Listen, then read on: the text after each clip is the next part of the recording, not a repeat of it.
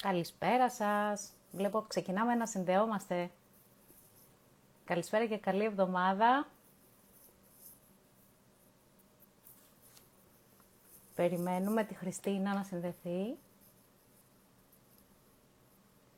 Γεια σας. Ελπίζω να είστε ασφαλείς, να μην χιόνισε πολύ εκεί που είστε. Καλησπέρα Μαρία. Καλησπέρα από την Πάτρα. Τι ωραία. Καλησπέρα Σωτήρη. Χριστίνα, τι ωραία έκπληξη. Ροδάνθη, καλησπέρα Βάσο. Καλησπέρα σας. Από τον Καναδά, γεια σου Τίνα. Τι ώρα είναι στον Καναδά; Ωραία, γυαλιά. Αναγκαστικά τα φοράω γιατί δεν βλέπω τίποτα χωρίς γυαλιά. Και περιμένω τη Χριστίνα, την Τζελέπογλου να συνδεθεί για να ξεκινήσουμε. Καλή εβδομάδα, Κυριακό. Καλησπέρα. Γεια σου, Μαργαρίτα. Πόσο χαίρομαι που είσαι εδώ.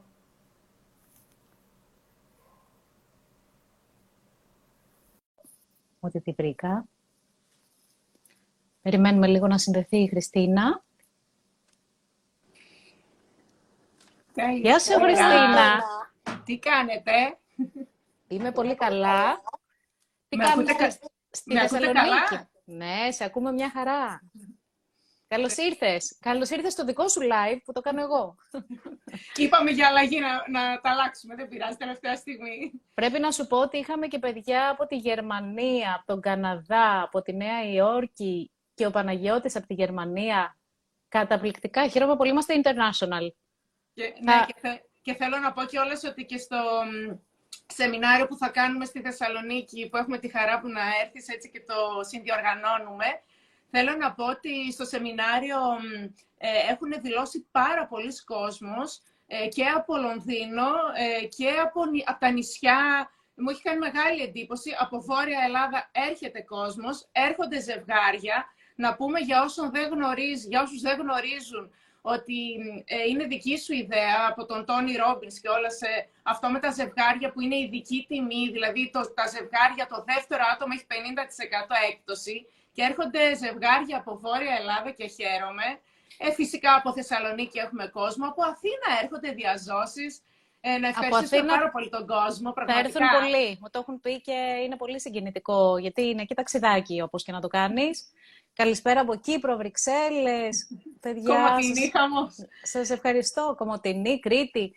Τέλεια. Λοιπόν, θέλω να πούμε όσα περισσότερα προλάβουμε σήμερα και θέλω να απαντήσουμε σαφώς αν υπάρχουν ερωτήσεις. Χριστίνα μου, θα μου κάνεις ε, τη χάρη καταρχήν να έχω- τα κοιτάς. Έχω κάνει εγώ κάποιες ερωτησούλες, έχω ετοιμάσει, που και για μένα έτσι θέλω να μας πεις και έτσι κάποιες ερωτησούλες που χθες που, έστειλε, που έκανες ένα story και είπες να μας γράψουν, έχω Ναι. κρατήσει κάποιες. Ωραία. Λοιπόν, ε, α, ρωτάνε για τις λεπτομέρειες. Να πούμε λοιπόν ότι είναι Κυριακή, 10.30 το πρωί, την Κυριακή που μας έρχεται, 12 του μηνός, είναι στη Θεσσαλονίκη, στο Mediterranean Palace. Μπορείτε να μπείτε στο positivelife.gr ε, και να βρείτε ε, όλες τις λεπτομέρειες. Μέχρι και σήμερα το βράδυ, αύριο ξημερώματα, ισχύει και το early bird, έτσι, και είναι ευκαιρία να δηλώσετε. Είναι ευκαιρία.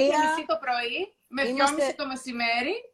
Είμαστε σε μια εποχή που τα πράγματα δεν είναι πάρα πολύ εύκολα στο οικονομικό. Είναι κρίμα να χάσουν την προνομιακή τιμή, αφού τρέχει ακόμα και σήμερα, νομίζω, Χριστίνα. Ναι. Ε, Είναι- Και να, να διευκρινίσουμε ότι είναι και online η παρακολούθηση για όσους δεν μπορούν να έρθουν στη Θεσσαλονίκη, Είναι- αλλά προφανώς είναι και διαζώσεις. Ναι, και να πούμε ότι είναι, σ- η προνομιακή τιμή να πούμε ότι είναι 49 ευρώ Zoom, έτσι, online, ε, και 59 ευρώ η προνομιακή τιμή μέχρι και σήμερα το βράδυ διαζώσεις. Μπορείτε λοιπόν να μπείτε στο www.positivelife.gr και να δηλώσετε όσοι θέλετε και να έρθετε και με το ζευγάρι σας. Είναι και για singles και για ζευγάρια, όπως Ναι, λέει γιατί η Μάρε. Έχω ετοιμάσει και βιωματικές ασκήσεις που θέλω να κάνουμε εκεί με ζευγάρια, γιατί είναι πολύ διαφορετικό το να τους εξηγείς θεωρητικά πώς πρέπει να σκέφτονται και να συμπεριφέρονται και είναι πολύ διαφορετικό να μπουν στη διαδικασία να δοκιμάσουν και με τη δική μου βοήθεια εκείνη τη στιγμή κάτι. Ε, το αντιλαμβάνεσαι, ξέρεις, οτιδήποτε είναι βιωματικό, μπορείς να το θυμάσαι για πάντα, το κάνεις δικό σου. Οτιδήποτε είναι θεωρητικό και απλά το γνωρίζεις νοητικά, είναι θέμα χρόνου να το ξεχάσεις.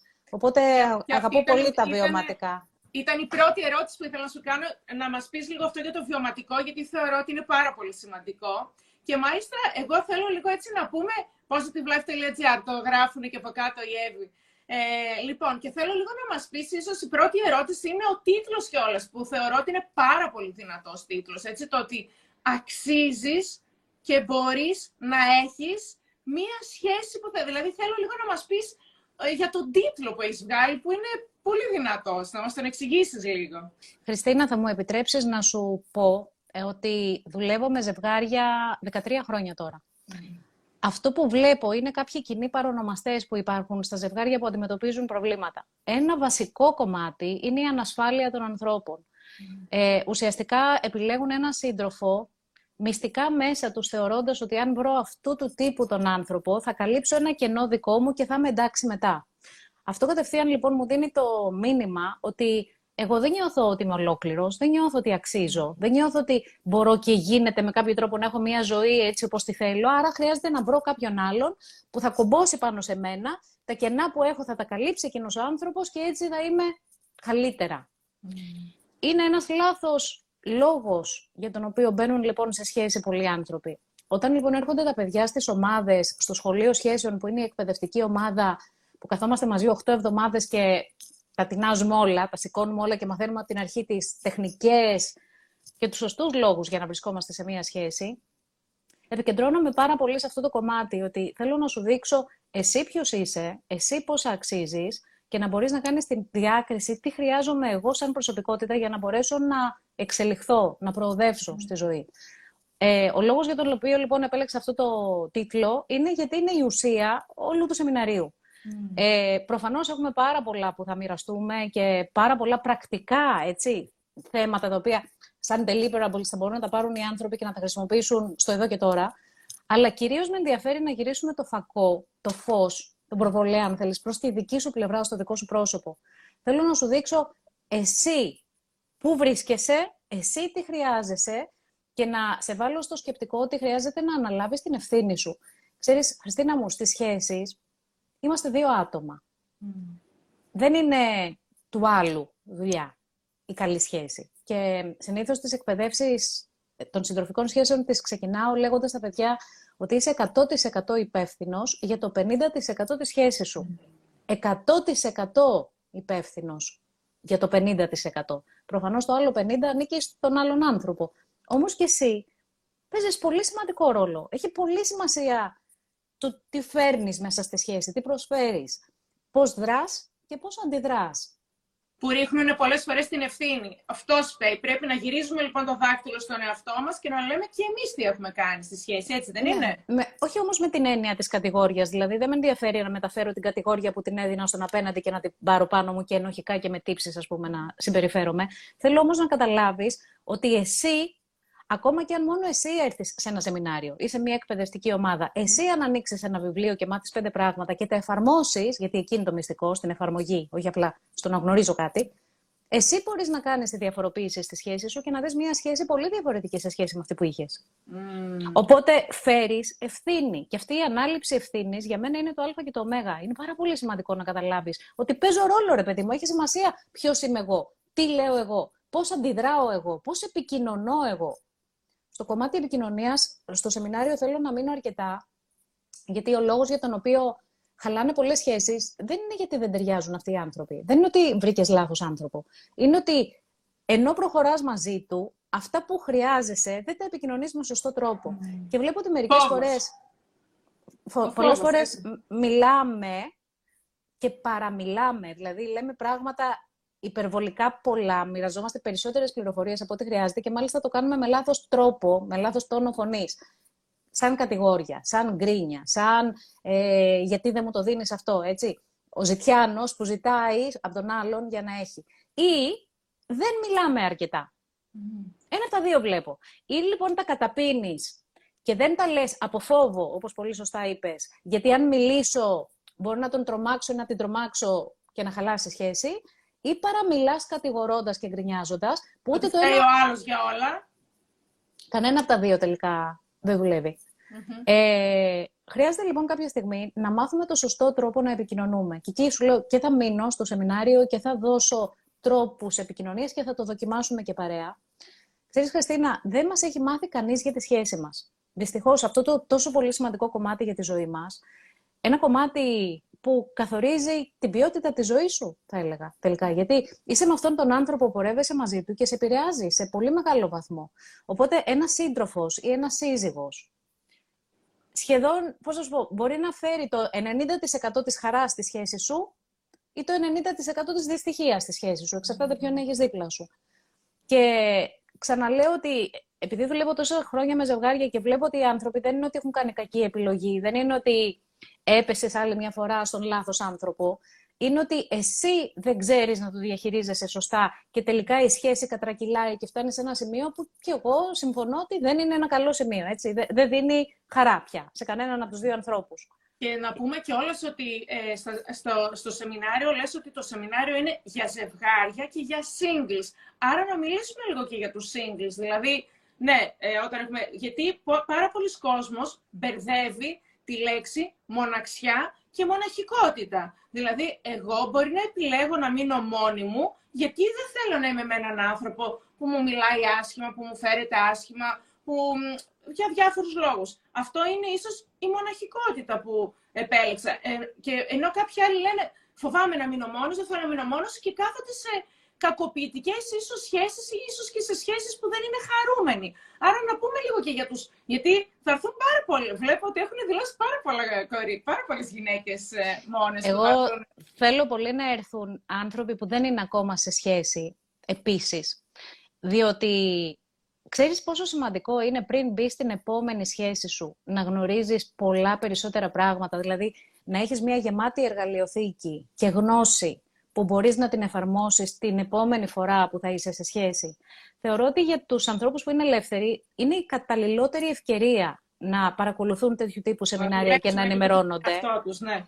ώστε να ετοιμαστούν για αυτό που έρχεται. Και αυτό που έρχεται θέλω αυτή τη φορά να το κάνουν το αντίστοιχο αυτού που τους αξίζει. Έτσι.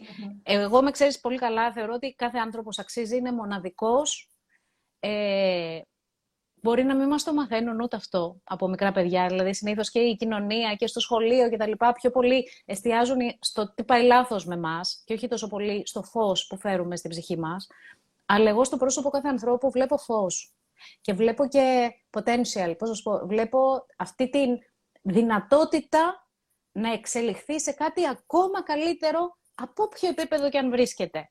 Mm. Ένας τέτοιος άνθρωπος που είναι όλος φως και αγάπη για τον εαυτό του και αποδοχή και γνωρίζει πώς να δημιουργήσει μια υπέροχη σχέση. Αντιλαμβάνεσαι τι σχέση μπορεί να κάνει αυτός ο άνθρωπος. Οπότε είναι, δουλεύουμε σε δύο ταχύτητες. Το ένα είναι για τους ελεύθερους ανθρώπους που θέλουν να πάρουν όλη αυτή τη γνώση και την εμπειρία με σκοπό να δημιουργήσουν μια υπέροχη σχέση που τους αξίζει. Και το δεύτερο είναι οι άνθρωποι που βρίσκονται ήδη σε σχέσεις, αλλά θέλουν να τη δουν να ανεβαίνει σε ένα άλλο επίπεδο. Είτε γιατί έχουν προβλήματα και θα ήθελαν να επιλύσουν τα προβλήματα και να συνεχίσουν ας πούμε, να ζουν όμορφα μαζί.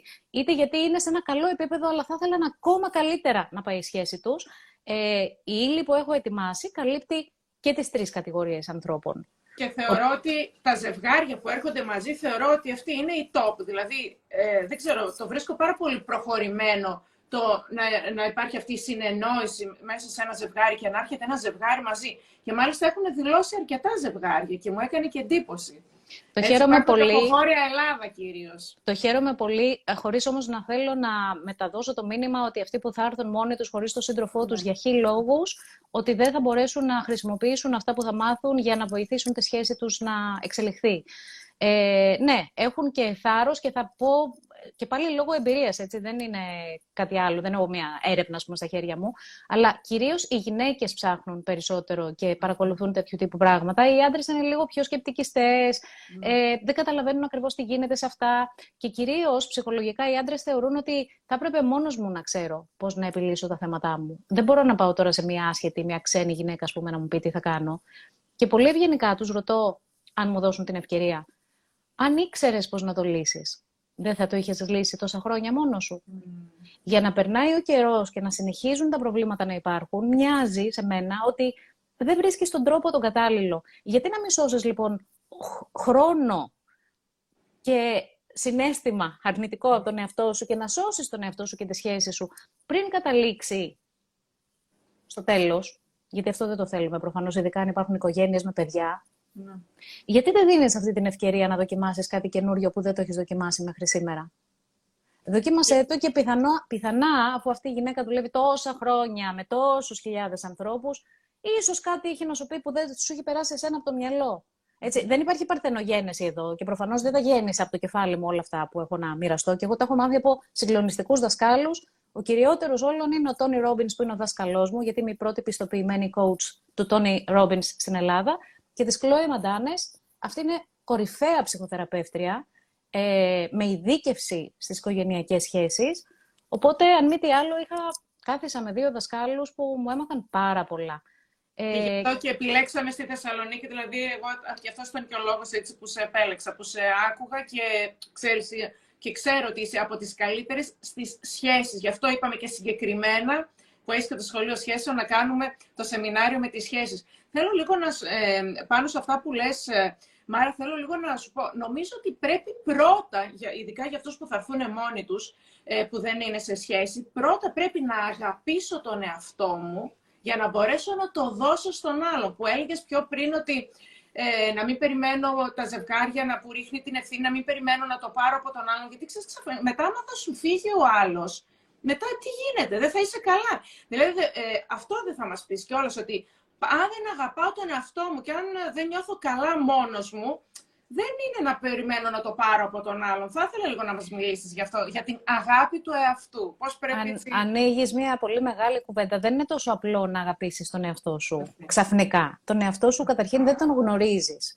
Εγώ θα το πήγαινα από το step one, από το πρώτο βήμα. Πρώτα είναι σημαντικό να καταλάβεις ποιος είσαι σιγά σιγά, να αναγνωρίσεις δηλαδή ποιος είσαι εσύ, να το αποδεχθείς αυτό που είσαι και τότε μόνο μπορείς να αρχίσεις να το αγαπάς αυτό που είσαι. Όταν μιλάμε για αυτοαγάπη, η αυτοαγάπη, όπως γενικά το αγαπώ, είναι ένα ρήμα ενεργητικό. Το αγαπώ δεν είναι επειδή σου λέω αγαπώ, σημαίνει ότι εσύ αντιλαμβάνεσαι και την αγάπη μου. Χρειάζεται να μπω σε δράση για να νιώσω αγάπη. Το ίδιο γίνεται και με τον εαυτό μας. Πρέπει να κάνεις συγκεκριμένα πράγματα, να μπει σε συγκεκριμένα βήματα δράσης για να αρχίσεις να βιώνεις αγάπη εαυτού. Όμως δεν είναι κάτι το οποίο επειδή θα σου πω, ξέρεις κάτι, Χριστίνα, μου πρέπει να αρχίσεις να αγαπάς τον εαυτό σου, εσύ από την άλλη μέρα θα αρχίσεις να αγαπάς τον εαυτό σου. Αν ήταν τόσο εύκολο, θα το έκαναν όλοι. Αλλά νομίζω ότι το κυριότερο είναι ότι αυτό, ο εαυτός μας είναι αυτός ο άγνωστος, αυτός ο ξένος, που δεν έχουμε μπει ποτέ στη διεργασία να τον παρατηρήσουμε, να τον καταλάβουμε. Και γι' αυτό δεν μπορούμε να τον αγαπήσουμε και να τον τιμήσουμε με τον τρόπο που το αξίζει. Ε, αυτό δεν σημαίνει ότι δεν γίνεται, ή ότι είναι ένας δύσκολος και δεν ξέρω, μακροπρόθεσμος αγώνας που δεν ξέρουμε αν θα φτάσουμε και στο τέλος, έτσι.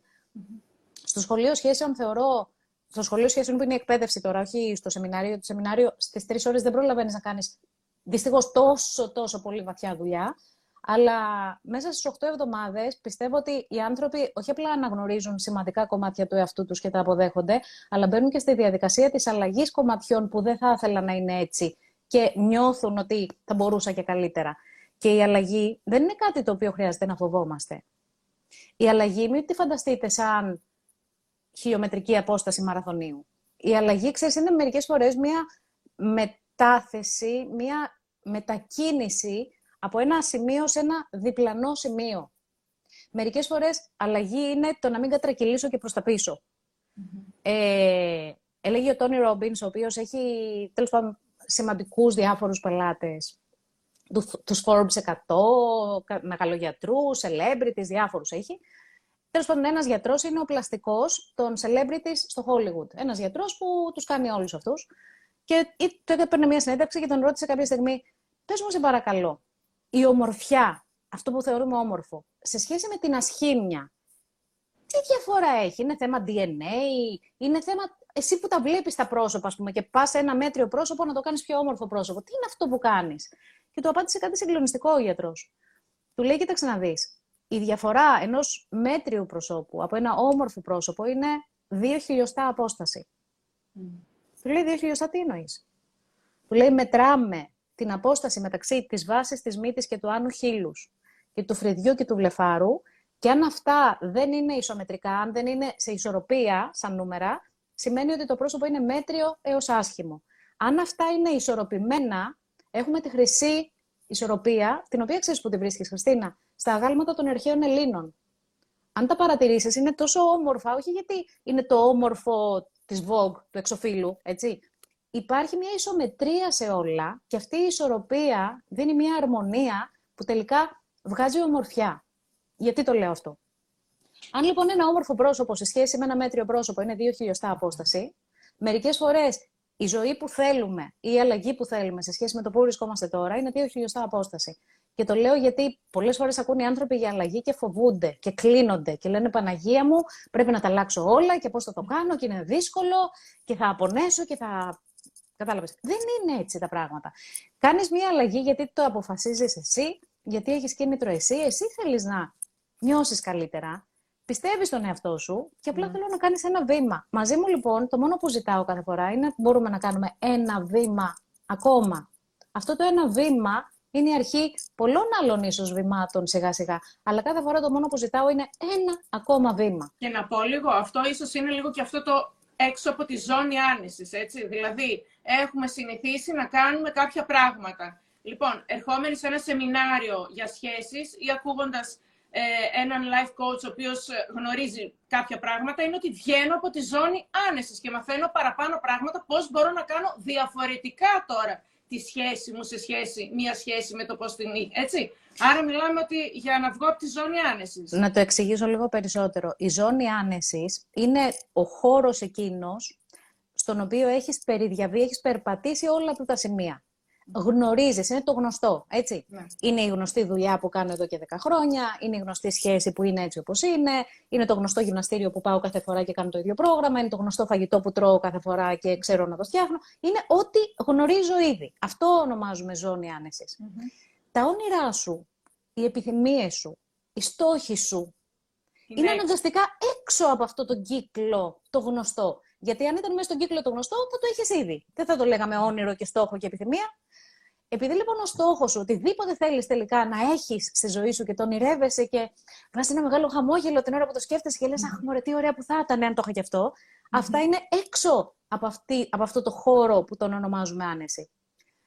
Μαζί μου λοιπόν, καταρχήν βάζω τους ανθρώπους να το ονειρευτούν και να το γράψουν και σε ένα χαρτί. Δηλαδή να αρχίσουν να το κάνουν πιο πραγματικό, να μου πούν και λεπτομέρειες γι' αυτό.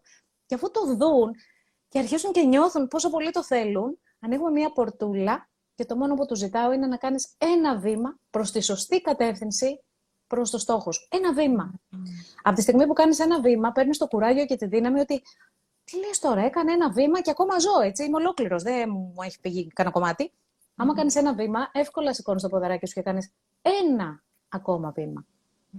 Και μετά ένα ακόμα βήμα. Έλεγε ο Ντίν Καρνάζης είναι ένας άνθρωπος που έχω γνωρίσει προσωπικά και με μεγάλη θαυμάστρια. Είναι ο υπερμαραθωνοδρόμος. Είναι πολύ γνωστός, έχει γράψει και το αντίστοιχο βιβλίο, εκδίδεται από την Key Books, ο υπερμαραθωνοδρόμος, που εξηγεί την πορεία του και τη ζωή του. Πολύ ενδιαφέρον βιβλίο. Μου εξηγούσε λοιπόν ότι για να διανύσεις έναν μαραθώνιο, όπως μάλλον έναν υπερμαραθώνιο, όπως mm-hmm. διανύει αυτός, το μόνο που χρειάζεται να κάνεις είναι να σηκώσεις το πόδι σου και να κάνεις ένα βήμα μπροστά. Και μετά άλλο ένα βήμα. Ο μαραθώνιος κόβεται σε βηματα Δεν μπορείς να κάνεις ένα άλμα προς το τέλος. Όσο και αν το θέλεις. Δεν θα διακτηνιστούμε στο τέλος. Άρα λοιπόν μικρά βήματα. Μικρά βήματα. Τι παθαίνουν οι άνθρωποι. Όταν σου λέω πες μου για το στόχο σου, εσύ ε, ονειρεύεσαι και βλέπεις σαν εικόνα το τελικό αποτέλεσμα. Mm. Δηλαδή λες, OK, θέλω μία σχέση και ξαφνικά βλέπεις εσένα και τον εαυτό σου να κάνετε τρελό σεξ, να πηγαίνετε χλιδάτε διακοπές, να είστε μόνο ευτυχισμένοι, να γελάτε από το πρωί μέχρι το βράδυ, να αράζετε με στα φίλια που έρχονται τσαπιά στα φίλια από πάνω. δεν, ξέρω, δεν ξέρω τι φαντάζεσαι. Και βλέπεις την καλή σου και τον καλό σου και είστε σε ένα πολύ διαφορετικό σημείο, έτσι. Mm. Και αυτή η εικόνα του ονείρου σε σχέση με αυτό που ζεις αυτή τη στιγμή είναι πολύ διαφορετικό. Mm. Και νιώθεις αυτό το βάρος της αλλαγής να, να σε κατεβάζει αντί να σου δίνει δύναμη. Οπότε χρειάζεται να το κόψεις σε μικρά βήματα και το ένα βηματάκι σου δίνει τη δύναμη και την ενέργεια, αν θέλεις, να σηκωθείς και να κάνεις το επόμενο. Αυτό λοιπόν μέσα σε ένα χι χρονικό πλαίσιο, σου λέω με απόλυτη βεβαιότητα ότι ό,τι και να μου βάλεις σαν στόχο, αν είναι ρεαλιστικός στόχος και όχι τρελά πράγματα που δεν γίνονται έτσι, στο δικό μας κόσμο, ε, εγώ τους το υπογράφω. Οι στόχοι είναι τυφλοσούρτε, οι αλλαγές. Δεν είναι τίποτα φοβιστικό. Φτάνει να κάνεις το βήμα, λοιπόν. Έτσι να μπαίνεις λοιπόν σε δράση. Το να το συζητάς πόσο καλή θες να κάνεις τη σχέση σου, δεν θα αλλάξει ποτέ τη σχέση σου. Το καταλαβαίνεις. κουβέντες και συζητήσεις και κουβέντες με φίλους και κουβέντες με τη μάνα μου και γκρίνια και στεναχώρια. Δεν πρόκειται να αλλάξει ποτέ τίποτα όσο το συζητάς. Αν δεν σηκώσεις μανίκια ψηλά να ξεκινήσεις να δουλεύεις πάνω στη σχέση και να μπαίνεις σε δράση. Να εφαρμόζεις δηλαδή καινούρια πράγματα. Και για να μάθεις καινούρια πράγματα πρέπει ή να ανοίξεις βιβλία ή να μπεις στο YouTube και να βλέπεις το ένα βίντεο μετά το άλλο, αρκεί να ξέρεις να επιλέξεις τα σωστά, γιατί υπάρχουν και πολλές μπουρδες εκεί πέρα ή να παρακολουθείς σεμινάρια ανθρώπων που θεωρείς ότι είναι έγκριτοι και τους εμπιστεύεσαι. Κάτι τέτοιο πρέπει να κάνεις. Και αφού σου μάθουν, να πας να το εφαρμόσεις. Αυτό είναι το μυστικό της επιτυχίας. Για όλα τα πράγματα και για τις σχέσεις. Και μάλιστα ε, θα ήθελα λίγο να πω και κάτι άλλο. Ε, πάρα πολλοί κόσμος μπαίνει σε μία σχέση και χάνει τον εαυτό του. Δηλαδή, ε, παράδειγμα, εγώ μου αρέσει να παίζω τέννις, μου αρέσει να κάνω διατροφή, μου, αρέσει, μου αρέσουν πέντε πράγματα και είμαι με κάποιον ο οποίος δεν του αρέσει η διατροφή, τρώει ανθυγίνα, ε, δεν παίζει τέννη και αρχίζω εγώ και αλλάζω όλο μου το πρόγραμμα. Αφήνουμε τους φίλους μας, ξεχνάμε την πρώην ζωή μας, γινόμαστε ένα εκεί πέρα, τα ξεχνάμε όλα, μας χάνουν όλοι και όταν χωρίζουμε ξαφνικά ψάχνουμε να βρούμε πού είναι οι φίλοι μας, πού πήγε το τέννη και θέλω λίγο και αυτό λίγο να μας το συζητήσεις.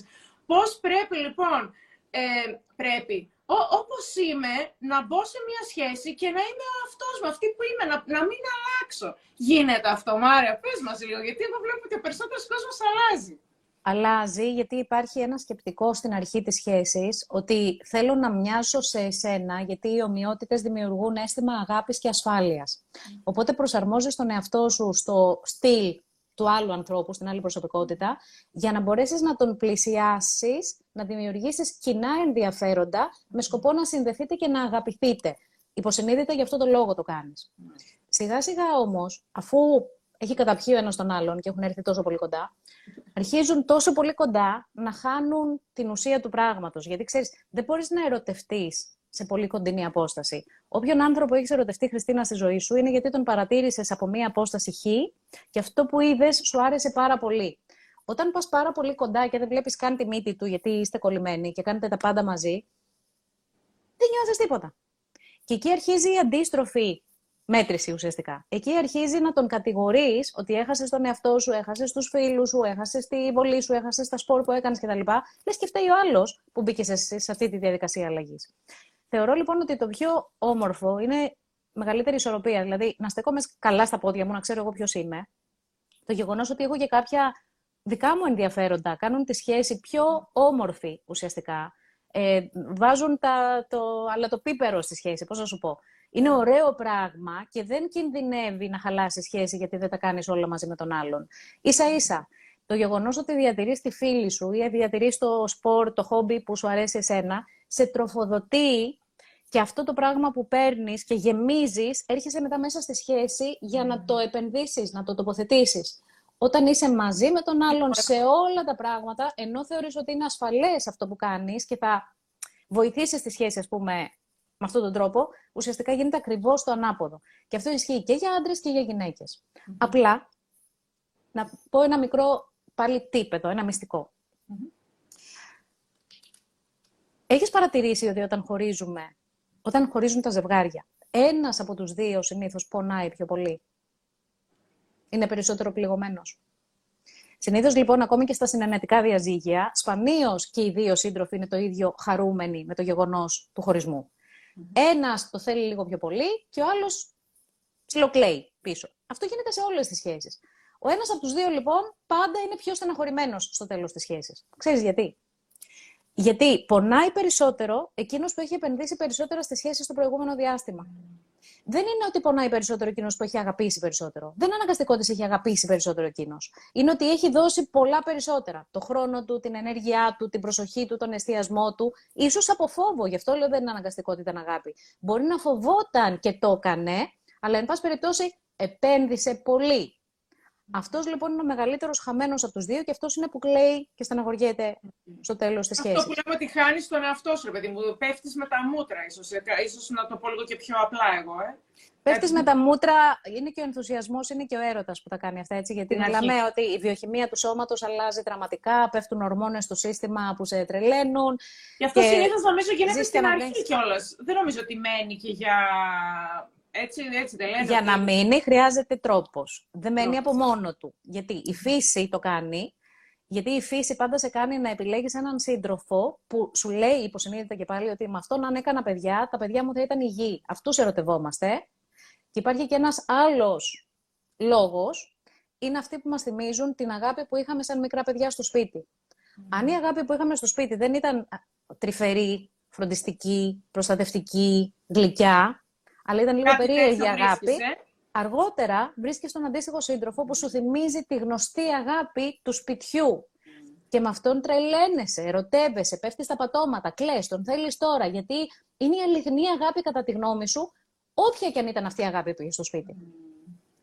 Έλεγα λοιπόν ότι στις υγιείς σχέσεις τα πράγματα είναι λίγο πιο normal. Δεν είναι ότι δεν ερωτεύεσαι και δεν τον θέλεις, αλλά δεν ξεχνάς και ποιος είσαι εσύ σε όλο αυτό. Δεν αφήνεις να σε καταπιεί αυτή η σχέση, γιατί αυτό κρύβει πίσω του και φόβο. Αφήνεσαι στα χέρια του τυφλά. Και μετά δεν ξέρεις πού είσαι και πού βρίσκεσαι και πού πατάς. Και μετά ο άλλος, όταν το έχεις κάνει αυτό, δεν σε θαυμάζει πια.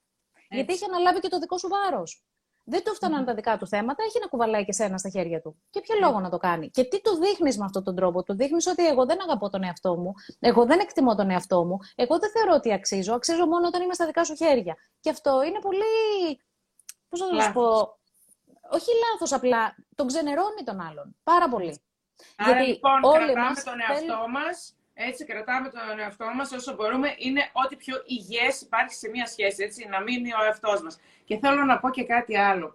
Ε, με ποια χαρακτηριστικά ε, θα διάλεγε, προτείνεις εσύ να διαλέξει κάποιος έναν σύντροφο; Και θα σου πω ένα παράδειγμα, δύο-τρία παραδείγματα. Δηλαδή να πω, ε, γιατί πολλές φορές μας βάζετε, μας λέτε, πες τι χαρακτηριστικά θέλεις να έχει ο σύντροφός σου. Και αρχίζει και λέω: Τρικουά μάτια, να είναι ψηλός, να είναι αδύνατος, να κάνει αυτό, να έχει αυτό το σπορ. Να δούμε αυτού του είδους τα χαρακτηριστικά ή να δούμε τα χαρακτηριστικά να είναι ευφυής, να είναι έξυπνος, να είναι δραστήριος, να είναι ε, εργατικός, ε, να, να, να μ' αγαπάει, να τον αγαπάει. Δηλαδή, δεν ξέρω, αυτά τα χαρακτηριστικά θεωρείς ότι είναι πιο σημαντικά στο να βλέπουμε σε μία σχέση ή και τα εξωτερικά χαρακτηριστικά. Εγώ ε, είναι μια ερώτηση που ήθελα. Κοίτα, επειδή είναι μια άσκηση που την κάνουμε και πιθανά θα την αναφέρω και στο σεμινάριο στα γρήγορα όμως, γιατί κανονικά για να κάνεις αυτή την άσκηση θέλεις μια εβδομάδα. Έτσι. Δεν είναι κάτι που το κάνεις εκείνη τη στιγμή και το έχεις έτοιμο, αλλά ίσως να το εξηγήσω λίγο. Μια και μου κάνεις όμως την ερώτηση, να, να πω το εξής. Προφανώς δεν θα ε, ήσουν σε μια συντροφική σχέση με οποιονδήποτε σου έφερνα λέγοντας είναι καλό παιδί. Πόσες φορές έχεις αποφασίσει να μπεις σε σχέση, γιατί κάποια φίλη σου σου είπε να σου πω, σου τον βρήκα, είναι τέλειος για σένα, τον ξέρω πάρα πολύ καλά. Είναι καταπληκτικός άνθρωπος, πολύ καλό παιδί, πάρτον. Και τον βλέπεις και δεν σ' αρέσει. Εύκολα μπαίνει σε σχέση με έναν άνθρωπο που δεν σε έλκει. Όχι. Για να κατευνάσω λίγο αυτή την ανάγκη λοιπόν των ανθρώπων, την οποία είναι πολύ φυσιολογική γιατί καταλαβαίνω, πολύ ευχαρίστως τους αφήνω να ξεκινήσουμε με μία περιγραφή τι τους αρέσει. Και δεν απαγορεύεται κιόλας. Πολύ καλά κάνουν και θέλουν έναν τύπο συγκεκριμένο ανθρώπου που έχουν στο μυαλό τους. Όμως δεν είναι αυτό το σημαντικό. Mm. Γράψε εσύ αν τον θέλεις με τυρκουάς μάτια, αλλά πίστεψέ με, όταν τον βρεις και σου καλύπτει αυτά που στα αλήθεια είναι τα σημαντικά σε μια σχέση, αν έχει καστανά μάτια και όχι τυρκουάς μάτια, δεν νομίζω ότι θα τον χωρίσεις λόγω χρώμα ματιών, mm. χρώματος ματιών. Οπότε η ουσία του πράγματος σίγουρα δεν είναι στα εξωτερικά χαρακτηριστικά, αλλά σε πολλά άλλα ποιοτικά χαρακτηριστικά, γιατί με αυτόν τον άνθρωπο υποτίθεται θα ζήσεις τα επόμενα 20, 30, 50 χρόνια τη ζωή σου μαζί, έτσι. Δεν θα σε σώσουν τα τυρκουάζ μάτια και οι μεγάλοι ώμοι. Που δεν είναι κακό να υπάρχουν όμως, αν σ' αρέσουν. Σαφέστατα. Όταν ήμουν μικρούλα πάντως εκεί κάτι 16-18, θυμάμαι ότι έλεγα ε, μου έλεγε η μαμά μου και ο παπάς μου, αυτό τι του άχεργα, τι είναι πολύ ωραίος και αυτό το στυλ, πώς είναι ντυμένος. Δηλαδή, ξέρεις, ήμουν μικρού, με αυτά πώς ήταν ντυμένος στο στυλ, τα μάτια. Εντάξει, είναι η πρώτη αίσθηση. Δηλαδή, σε αυτή την επικοινωνία, το πρώτο πράγμα που λαμβάνεις, τι είναι η εξωτερική εικόνα του άλλου, έτσι, προφανώς. Το θέμα είναι ότι πολλοί άνθρωποι ερωτεύονται βλέποντας έναν άνθρωπο από απόσταση και λένε Εγώ αυτόν θα τον παντρευτώ, αυτή θα την παντρευτώ, αυτό τον ερωτεύτηκα.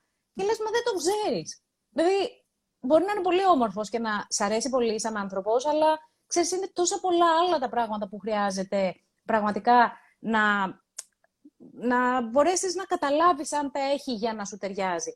Και γι' αυτό δεν είναι πολύ ωραίο ε, να βγαίνουμε ένα ραντεβού και να πίνουμε ένα ωραίο ποτό και ο άλλος απέναντι ή οι άλλοι να είναι πολύ όμορφοι και να λέμε αυτό ήταν, είμαστε σε σχέση, τα έχουμε. Δεν έχεις προλάβει να καταλάβεις, να κάνεις κάποιες ερωτήσεις, να τον γνωρίσεις καλύτερα τον άλλον. Και αυτό είναι σημαντικό. Συγγνώμη που σε διακόπτω. Θεωρώ ότι ε, ίσως σε μικρότερες ηλικίες, ε, αυτό που λες ότι βλέπαμε κάποιον και κατευθείαν, αλλά σήμερα πια, που έχουν περάσει και κάποια χρόνια, θα βγεις με τον άλλον, θα μιλήσεις και θα ξαναβγείς και ξέρεις, με την συζήτηση καταλαβαίνεις και πάρα πολλά πράγματα και ναι, πραγματικά δεν, μετά δεν κοιτάς μόνο τα μάτια. Έτσι. Ένα πράγμα θα σου πω, πούμε, που δεν θα το κάνουμε στο σεμινάριο, το κάνουμε στο σχολείο σχέσεων, αλλά ε, εγώ βάζω τα παιδιά να ανακαλύψουν τις προσωπικές τους αξίες και αντιαξίες στη σχέση γιατί ένας άνθρωπος, όσο ερωτευμένος και να νιώθεις, όσο και να νομίζεις ότι είναι ο άντρας ή η γυναίκα των ονείρων σου, αν η βασική σου, η πρωταρχική αξία είναι διαφορετική ή αντίθετη σε σχέση με την αξία του άλλου ανθρώπου,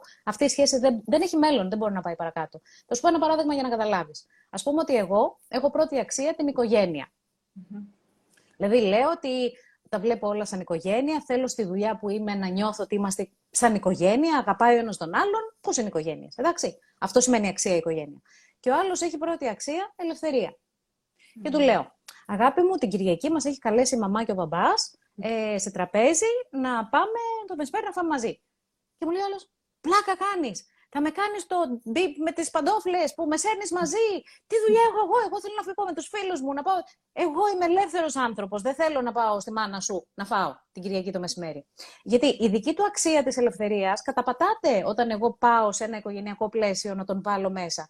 Εγώ όμως ζω και αναπνέω για την οικογένεια, αυτό ζει και αναπνέει για την ελευθερία. Αυτοί οι δύο άνθρωποι, όσο ερωτευμένοι και να είναι, δεν θα μπορέσουν να χτίσουν ένα δρόμο κοινό και να προχωρήσουν πάντα θα υπάρχει αυτή η εσωτερική σύγκρουση που έχει να κάνει με τις αξίες.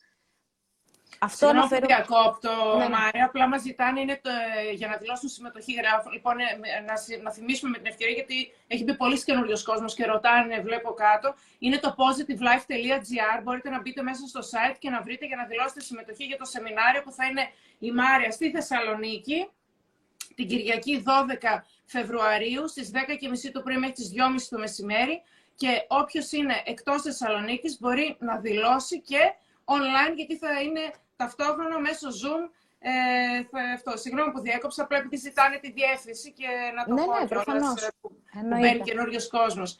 Ε, συγγνώμη. Εννοείται, εννοείται.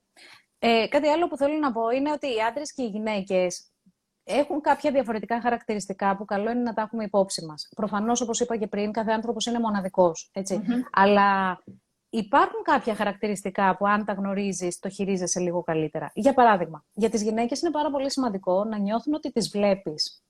Να νιώθουν ασφαλείς στο πλευρό σου. Να νιώθουν ότι τις προστατεύεις, ότι τις φροντίζεις, ότι νοιάζεσαι. Αυτό σημαίνει τις βλέπεις. Το βλέπεις είναι σε εισαγωγικά. Ε, ξέρεις, ένας άντρας που ξέρει να κοιτάει τη γυναίκα του με έναν τρόπο που την κάνει να νιώθει προστατευμένη, σαν να την έχει πάρει αγκαλιά και δεν χρειάζεται καν να την έχει πάρει αγκαλιά, με το βλέμμα και μόνο αν το κάνει αυτό, η γυναίκα νιώθει πολύ σύνδεση με αυτόν τον άνθρωπο. Ε, έλκεται πολύ έντονα. Ενώ ο άντρας θέλει κάτι διαφορετικό. Ο άντρας θέλει να τον σέβονται, του αρέσει πάρα πολύ να τον κάνεις να νιώθει ότι μαζί σου τα καταφέρνει. Mm. Σε ένας άντρας, αν κάνει κάτι και εσύ χαμογελάσεις πλατιά και νιώσεις πολύ ικανοποιημένη και το δει, ψηλώνει πολλούς πόντους, έτσι. Είναι, εγώ το έκανα αυτό. Τσίζει, ναι. εγώ, εγώ την έκανα να χαμογελάει με αυτόν τον τρόπο. Μέσα του γεμίζει με αυτό το πράγμα και είναι πολύ σημαντικό. όταν μπαίνεις στη διαδικασία να του μιλάς με ασέβεια, να τον κατηγορείς, να γκρινιάζεις ή να τον κάνεις με κάθε τρόπο να νιώθει ότι δεν τα καταφέρνει μαζί σου, τον διώχνεις πολύ εύκολα. Θέλει να πάει κάπου αλλού που θα νιώσει ότι τα καταφέρνει καλύτερα εκεί. Οπότε είναι, νομίζω και για τους μεν και για τους δε, σημαντικό να, να το κρατήσουμε ότι η γυναίκα θέλει φροντίδα, προστασία, ασφάλεια, όχι γιατί δεν μπορεί από μόνη της, όχι γιατί είμαστε ανασφαλείς. Mm. Αλλά είναι από τη φύση κάποια πράγματα. Γιατί η γυναίκα φέρει ζωή στον κόσμο. Όταν είσαι έγκυος στο παιδί 9 μήνες, χρειάζεσαι κάποιον να σε φροντίσει. Το καταλαβαίνεις. Αυτό λοιπόν, επειδή είναι γονιδιακό και έχει περάσει από γενιά σε γενιά χιλιάδες χρόνια τώρα, είναι ένα χαρακτηριστικό που συνήθως οι γυναίκες το θέλουν πολύ και ας είναι και CEO στη μεγαλύτερη εταιρεία, έτσι. Α βγάζει και περισσότερα χρήματα από εσένα. Για τη σχέση μιλάω τώρα, για τις προσωπικότητες στον επαγγελματικό τομέα. Να πούμε λίγο και, κάποια, και κάτι ακόμη. Ε, στη ζωή, ε, η ζωή εξελίσσεται, έτσι. Και όπως εξελίσσεσαι και εξελίσσομαι και εγώ και εξελίσσεται και ο σύντροφός μου, εξελίσσεται και η σχέση. Λοιπόν, ναι. πάρα, πόσο σημαντικό είναι να εξελίσσουμε μέσα σε μια σχέση. Γιατί θεωρώ ότι σε ένα ζευγάρι πολλές φορές μπορεί να υπάρχει κάποιος ο οποίος να μην θέλει να εξελιχθεί. Να μείνει όπως ήταν στην αρχή. Δεν ξέρω. Και άμα ένας από τους δύο πηγαίνει παρακάτω, δεν θα υπάρξει σύγκρουση. Ήθελα λίγο να μου το πεις αυτό. Γιατί θα υπάρξει σαφέστατα σύγκρουση και ο ένας από τους δύο θα πατάει φρένα για να μπορέσει να παραμείνει σε σύνδεση με τον σύντροφό του και ένας θα υποφέρει βλέποντας τον άλλον διαρκώς να απομακρύνεται, έτσι, θα βλέπει την πλάτη του. Ε, κοίτα, είναι ένας από τους λόγους, καλούς λόγους χωρισμού αυτός που αναφέρεις. Γιατί θα αναφερθούμε και στο σεμινάριο, υπάρχουν κάποια ζητήματα που αν τα αντιμετωπίζεις, είναι καλός λόγος για να απελευθερώσεις τον σύντροφό σου με αγάπη. Θέλω να διευκρινίσω και κάτι άλλο, που δεν μας το λένε ούτε στις ταινίες του Hollywood, ούτε στα παραμύθια όπου πέρασαν αυτοί καλά και εμείς καλύτερα. Μερικές φορές υπάρχουν κάποιοι άνθρωποι που τους συναντάς και βρίσκεσαι σε κοινή πορεία μαζί τους και φτιάχνεις μια υπέροχη σχέση, και αυτοί έρχονται για να σε συνοδεύσουν, να σε συντροφεύσουν μέχρι ένα σημείο της ζωής σου, και μετά δεν είναι για να είστε μαζί. Αυτό δεν σημαίνει ότι γινόμαστε εχθροί ή ότι τσακωνόμαστε ή ότι δεν θέλω να σε ξαναδώ ή δεν σε αγαπάω. Τους αγαπάς, τους τιμάς, τους εκτιμάς, τους έχεις ίσως πάντα στη ζωή σου, αλλά δεν είναι όλοι για αυτό το και περάσαν αυτοί καλά και εμείς καλύτερα το για πάντα. Έτσι. Το για πάντα μπορεί και να υπάρξει, αλλά δεν είναι και αναγκαστικό. Και δεν σημαίνει και αποτυχία, αν δεν είναι για πάντα. Όπως επίσης, κάτι άλλο πολύ σημαντικό, μπορείς να παντρευτείς τον ίδιο άντρα πολλές φορές μέσα στη ζωή σου. Να κάνεις ουσιαστικά μία ανανέωση της δέσμευσης και ο ένας και ο άλλος, να ξαναδείτε τους όρους του συμπολέου, σε εισαγωγικά τα βάζω όλα αυτά, να κάνετε ένα update λοιπόν, έτσι, μια ανανέωση σε όλο αυτό. Γιατί όταν γνωριστήκαμε στα 20, λέω εγώ, και τώρα είμαστε 35, στα 20 ήσουν ένας άλλος άνθρωπος και στα 35 είσαι ένας άλλος. Σήμερα στα 35, τι χρειάζομαι, τι σου ζητώ, έτσι. Εσύ τι χρειάζεσαι από μένα, τι μου ζητάς; Γι' αυτό Οπότε... και θεωρώ είναι καταπληκτικό που έρχονται ζευγάρια στο σεμινάριο. Σίγουρα. Το, βρίσκω πολύ πρωτοπορή, πολύ προχωρημένο. Εγώ δεν ξέρω, μου, μου το πάρα πολύ. Το έχω δει δηλώσει ζευγάρια. Σε κάθε σεμινάριο έρχονται ζευγάρια και μάλιστα έβγαλα το καπέλο μια φορά σε ένα συγκεκριμένο ζευγάρι που είχαν έρθει και ήταν στο, στην πόρτα του διαζυγίου. Πώς να σου πω, ήταν ε, αποφασισμένοι να χωρίσουν. Σε τέτοια κατάσταση ήρθαν. Έφυγαν από μένα ερωτευμένοι, ενθουσιασμένοι, θέλουν να κάνουν το επόμενο παιδί τους. Δεν μπορούσα να τους ξεχωρίσω, ήταν ο ένας πάνω στον άλλον συνέχεια. Αλλά με τίμησαν με το να έρθουν σε ένα σεμινάριο, να ανεβούν στη σκηνή και να πούν την ιστορία τους στο κοινό. Αυτό δεν είναι καθόλου εύκολο. Είναι άλλο απλά να παρακολουθήσει ένα σεμινάριο και άλλο να εκτεθείς με αυτόν τον τρόπο. Αλλά γίνονται αυτά, σαφέστατα. Γίνονται και είναι πάρα πολύ όμορφα. Και ξέρεις, αυτή, αυτό το πρόβλημα που εσύ έχεις και ντρέπεσαι να το πεις, ουσιαστικά το έχουν οι περισσότεροι εκεί έξω που σε παρακολουθούν. Έτσι. Ένας μιλάει, εκατό άλλοι το νιώθουν αυτό που λέει. Σε έναν απαντάω, εκατό άλλοι παίρνουν την απάντηση σε αυτό που ρώτησε ο ένας. Επειδή είναι κοινά λοιπόν τα θέματα, δεν είναι το δικό μου θέμα, παρόλο που μου φαίνεται πολύ προσωπικό και πολύ δικό μου, ουσιαστικά είναι κοινά τα θέματα που αντιμετωπίζουν τα ζευγάρια. Είμαστε άνθρωποι, αντιμετωπίζουμε τις ίδιες δυσκολίες. Ευτυχώς υπάρχει λύση σε όλα και θέλω να, να τονίσω ότι οτιδήποτε δεν σου αρέσει, Αυτό, αυτή η πεποίθηση ότι η αλλαγή είναι δύσκολη που λέγαμε πριν, ή ότι δεν μπορώ να αλλάξω, δεν είναι αλήθεια. Αν το θέλεις και το αποφασίσεις εσύ και αφορά σε εσένα, μπορείς να αλλάξεις οτιδήποτε δεν σου αρέσει. Οτιδήποτε όμως. Πραγματικά. Αξίζει τον κόπο να μπαίνουμε λοιπόν σε διαδικασία αλλαγών καλών, καταρχήν για εμάς τους ίδιους, κατά δεύτερον για τη σχέση μας. Χάρη κάνουμε στον εαυτό μας και μετά στον σύντροφό μας και σίγουρα στα παιδιά μας, για τα οποία αποτελούμε ένα διαρκές πρότυπο. Αν υπάρχει ένα σχολείο γάμου, αυτό είναι η ίδια σου οικογένεια. Εκεί μέσα ζεις τα πρώτα 18 χρόνια στη ζωή σου. Εκεί πρωτοβλέπεις τι σημαίνει ζευγάρι, καταλαβαίνεις τι είναι επικοινωνία μεταξύ συντρόφων Καταλαβαίνεις ρόλους πατρικούς, μητρικούς, όλα τα μαθαίνουμε μέσα στην ίδια μας την οικογένεια. Αν η οικογένειά σου λοιπόν είχε μια καλή σχέση, σούπερ. Οι περισσότερες όμως οικογένειες είναι τι λειτουργικέ. Οπότε τα παιδιά μας τα ίδια τι μαθαίνουν; Μαθαίνουν πώς να το κάνουν και αυτά αργότερα και αυτά με το λάθος τρόπο. Αν έχουμε λοιπόν. Είναι καλό να εξελίσσεσαι λοιπόν στη ζωή, στη ζωή σου και να μαθαίνεις και έτσι, γι' αυτό και είναι καλό να πας σε ένα σεμινάριο, να διαβάσεις ένα βιβλίο, να ακούσεις ένα podcast. Έτσι, και για τα παιδιά σου, γιατί είσαι ο δάσκαλος του παιδιού σου για τη μελλοντική του σχέση. Αυτή είναι η αλήθεια.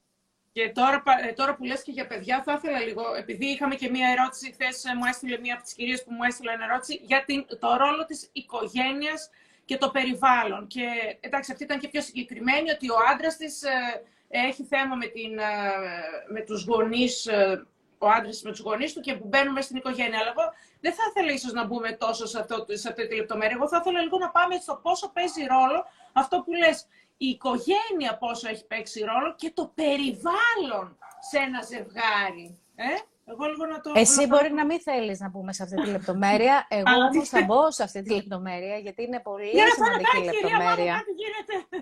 Είναι πολύ σημαντικό. Και είναι πάρα πολύ σημαντικό να μάθεις ότι όταν δημιουργείς τη δική σου οικογένεια, η κανονική σου οικογένεια, η μοναδική σου οικογένεια, ουσιαστικά είναι αυτή που έχεις με τον άντρα σου ή τη γυναίκα σου και τα παιδιά σας. Αυτό είναι το σπιτικό σου, αυτό θεωρείται οικογένεια.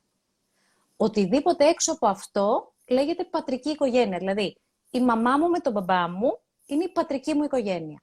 Η μαμά του με τον μπαμπά με το, η μαμά του με τον μπαμπά του είναι η πατρική του οικογένεια. Όλοι έχουμε πατρικές οικογένειες, έτσι. Ωραία.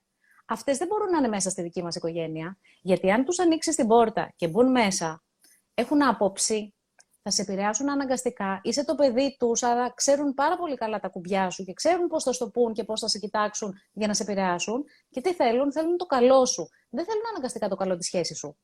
Γιατί ο άλλος, Ρε Χριστίνα, τι τους είναι στο κάτω-κάτω; Ένας τύπος που βρήκες ή μία τύπησα που βρήκες και την παντρεύτηκες. Για τους ίδιους, ένας ξένος άνθρωπος είναι. Και ας λένε ο γιος μου, η κόρη μου κτλ. Σπάνια το εννοούν πραγματικά. Για πάντα το παιδί σου θα είσαι εσύ ο ίδιος. Το αίμα του είσαι εσύ ο ίδιος.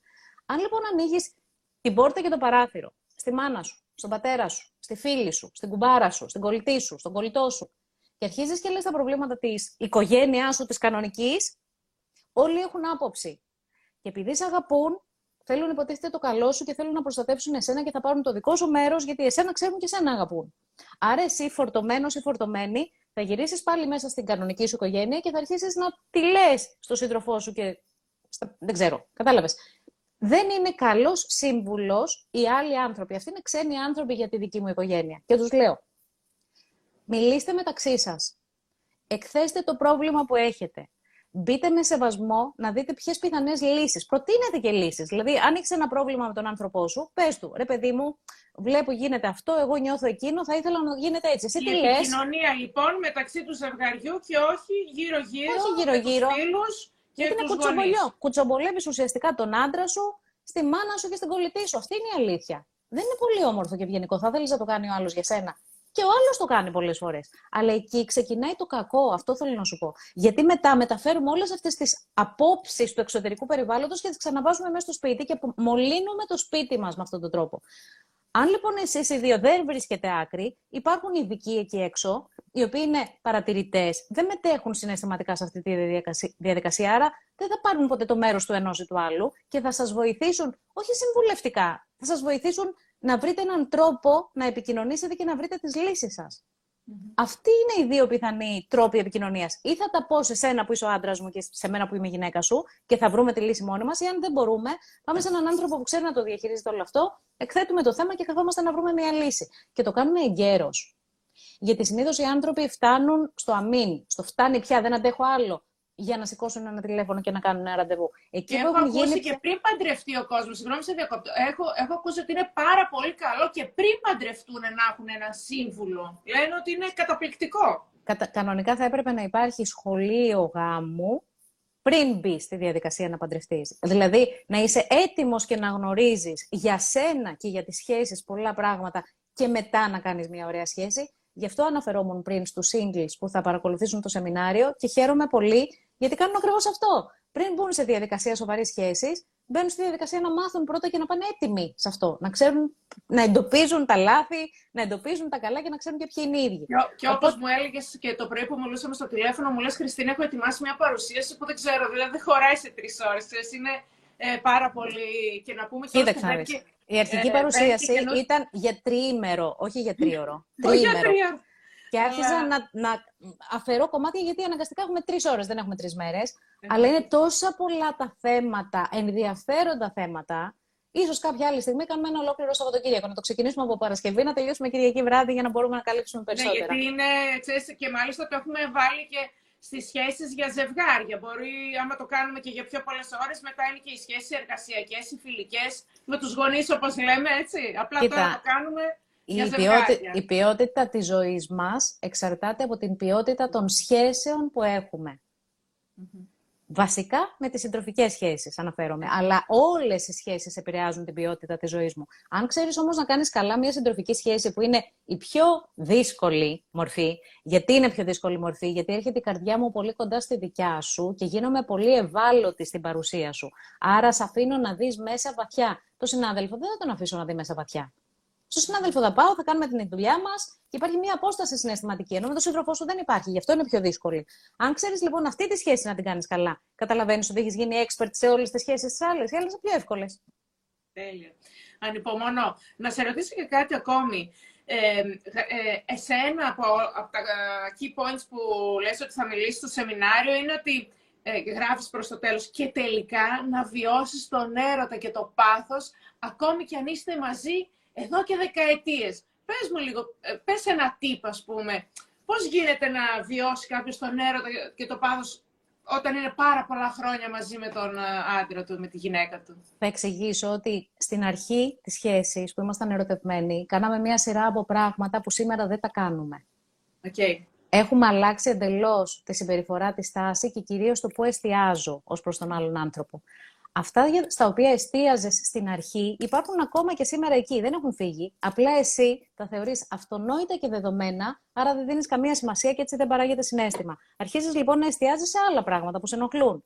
Τι πάει στραβά, γιατί κοιμάται από εκείνη την πλευρά του κρεβατιού, γιατί όταν τρώει δεν πάει το πιάτο του στον νεροχύτη, γιατί δεν με συνοδεύει στους γάμους και στις εκδηλώσεις, γιατί, γιατί, γιατί. Εστιάζεις διαρκώς τα πράγματα που σε ενοχλούν στην προσπάθειά σου και εσύ ο καημένος να τα αλλάξεις για να έχεις καλύτερη σχέση. Υποτίθεται.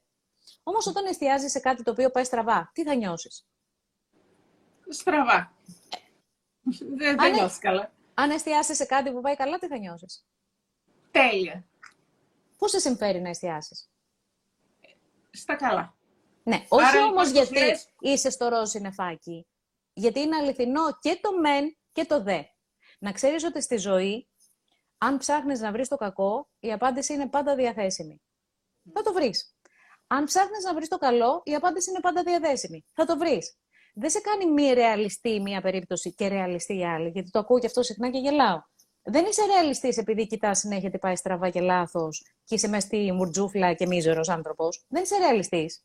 Φοβισμένος άνθρωπος είσαι. Και είσαι φοβισμένος γιατί κοιτάς συνέχεια το στραβό με σκοπό να προστατευτείς. Δεν σε νοιάζει η ποιότητα της ζωής σου, ούτε η ποιότητα της σχέσης σου. Οι άνθρωποι λοιπόν που κοιτάνε τα καλά είναι εξίσου ρεαλιστές, απλά νιώθουν καλύτερα συναισθηματικά και έτσι μπαίνουν και λύνουν πολύ πιο εύκολα τα προβλήματά τους και επιθυμούν, έλκονται ακόμα από τον σύντροφό τους γιατί βλέπουν το όμορφο κομμάτι της σχέσης. Οι άλλοι κοιτάνε μόνο το λάθος κομμάτι της σχέσης.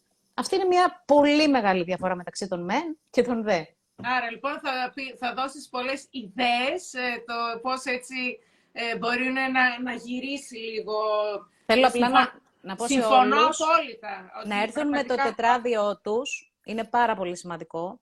Θέλω να φέρουν ένα τετράδιο που θα είναι αφιερωμένο στο σεμινάριό μας για να τα έχουν όλα συγκεντρωμένα εκεί μέσα. Θα κάνουμε πολλές ασκήσεις, θα δώσουν πολλές απαντήσεις. Αυτό είναι ο δικός τους προσωπικός θησαυρός. Είναι η ανατομία της δικής τους σχέσης ή τις σχέσεις που θέλουν να φτιάξουν. Οπότε δεν θέλω απλά να πάρετε από το ξενοδοχείο που θα είμαστε ένα σημειωματάριο και μετά να χάσετε τις σελίδες. Φέρτε ένα τετράδιο που θα είναι αφιερωμένο σε αυτό. Και ξέρεις, Χριστίνα μου, όταν συμμετέχεις και με το σώμα σου παρακολουθώντας κάτι, σημειώνοντας έστω πράγματα τα οποία σε ενδιαφέρουν, θυμάσαι πολλά περισσότερα. Θυμάσαι τουλάχιστον το 75% της πληροφορίας. Όταν κάθεσαι απλά σε μια καρέκλα ραχτός και ακούς τη Μάρια να μιλάει σε δύο-τρεις εβδομάδες δεν θα θυμάσαι καν για ποιο πράγμα μιλάγαμε. Θα λες, ναι, για σχέσεις, είπαμε τι είπαμε τώρα. δεν θυμάμαι. Να δω πάλι πίσω τη μαγνητοσκόπηση. Καταλαβέ. Είναι πολύ σημαντικό λοιπόν να κρατάμε σημειώσεις. Δεν το λέω μόνο για το δικό μας, το λέω γενικά να το ξέρουν τα παιδιά. Να πω κιόλας και για τη μαγνητοσκόπηση που είπες τώρα, ότι ε, έχουν δηλώσει και κάποιοι που δεν ε, θα μπορέσουν ούτε την Κυριακή να το δουν και θα τους το στείλουμε μαγνητοσκοπημένο. Θα, το, θα τραβήξουμε βίντεο και θα πάρουν τη μαγνητοσκόπηση ε, και θα το δουν την ώρα που τους βολεύει τους ίδιους. Ε. Εξαιρετικά. Εξαιρετικά. Να πούμε λοιπόν μια τελευταία φορά ότι έρχομαι πρώτη φορά Θεσσαλονίκη και είμαι πάρα πολύ ενθουσιασμένη γι' αυτό. Έχω ξανάρθει Θεσσαλονίκη, αλλά δεν ήρθα ποτέ για να κάνω κάτι. Οπότε έρχομαι πρώτη φορά Θεσσαλονίκη την Κυριακή 12 Φεβρουαρίου στις 10.30 το πρωί στο Mediterranean Palace. Ε, σας περιμένουμε όλους εκεί, είτε online, είτε διαζώσεις, που εγώ θα ήθελα πάρα πολύ από κοντά να σας συναντήσω κιόλας. Θα μιλήσουμε για πάρα πολλά για τις σχέσεις. Είμαι σίγουρη ότι δεν περιμένετε τόση πολλή πληροφορία και τόση πολλά εργαλεία. Ουσιαστικά, ο ο στόχος και ο σκοπός μου είναι να φύγετε και να λέτε «Ρε φίλε, τις κλέψαμε τις τύπησες. Δώσαμε 50 ευρώ και πήραμε, πήραμε πίσω από ότι... 500 ευρώ πληροφορία». Η, η, η, τιμή που έχουμε βάλει είναι ε, έτσι πολύ Συμβολική. Ε, είναι 50 και 60 ευρώ αντίστοιχα για online και, για, και είναι μέχρι σήμερα το βράδυ ε, το early bird. Από αύριο το πρωί ανεβαίνει η τιμή. Και έτσι όποιος θέλει να δηλώσει, μπορεί να, δηλώσει στο, να μπει στο positivelife.gr και να δηλώσει μέχρι και αύριο το πρωί. Ε, να πούμε ότι είναι πρωινές ώρες, 10.30 με 2.30, την Κυριακή που μας έρχεται. Το κάναμε επίτηδες για να μπορείτε να πάτε μετά με τις οικογένειές σας, να φάτε ένα ωραίο φαγητό, έτσι, αφού τελειώσουμε. Έτσι, Ο, Πώς είναι ο καιρός, Χριστίνα, μου στη Θεσσαλονίκη; Ε, ο καιρός στην Θεσσαλονίκη είναι ε, όπως ήταν και πέρσι. Δηλαδή, χιόνιζες στην Αθήνα και εδώ είναι καλός. Δηλαδή, Α. μόνο κρύο, έχει και ήλιο, να ξέρεις. Είναι μια χαρά ωραία. εδώ. Ωραία, ωραία. Τέλεια. Ανυπομονώ να σε γνωρίσω και από κοντά. Τους ευχαριστούμε όλους σήμερα που παρακολούθησαν. Είμαστε πόσο, 400-500 άτομα. Σας ευχαριστώ πολύ για το χρόνο σας. Θα αποθηκευτεί ε, αυτή η συνομιλία μας στο προφίλ μου και στο προφίλ σου, Χριστίνα. Ναι. Οπότε μπορούν να το ξαναδούν και στη συνέχεια. Έτσι έγινε. Με ζητάς collaboration για να βγει και να το δουν και οι δικοί μου έτσι 22-23 ε, να το δουν και οι δικοί μου. Τέλεια. Τέλεια. Λοιπόν, Τέλεια. θα τα πούμε από κοντά την ε, Κυριακή το πρωί, Μάρια. Σε ευχαριστώ πάρα να είστε πολύ. όλοι καλά. Καλό βράδυ. Για όλα αυτά, που, για τις συμβουλές που μας έδωσες. Σε ευχαριστούμε πάρα πάρα πολύ. Χαρά μου, Χριστίνα. Σε ευχαριστώ πολύ. Τα λέμε από κοντά. Γεια. Καλό βράδυ σε όλους. Γεια.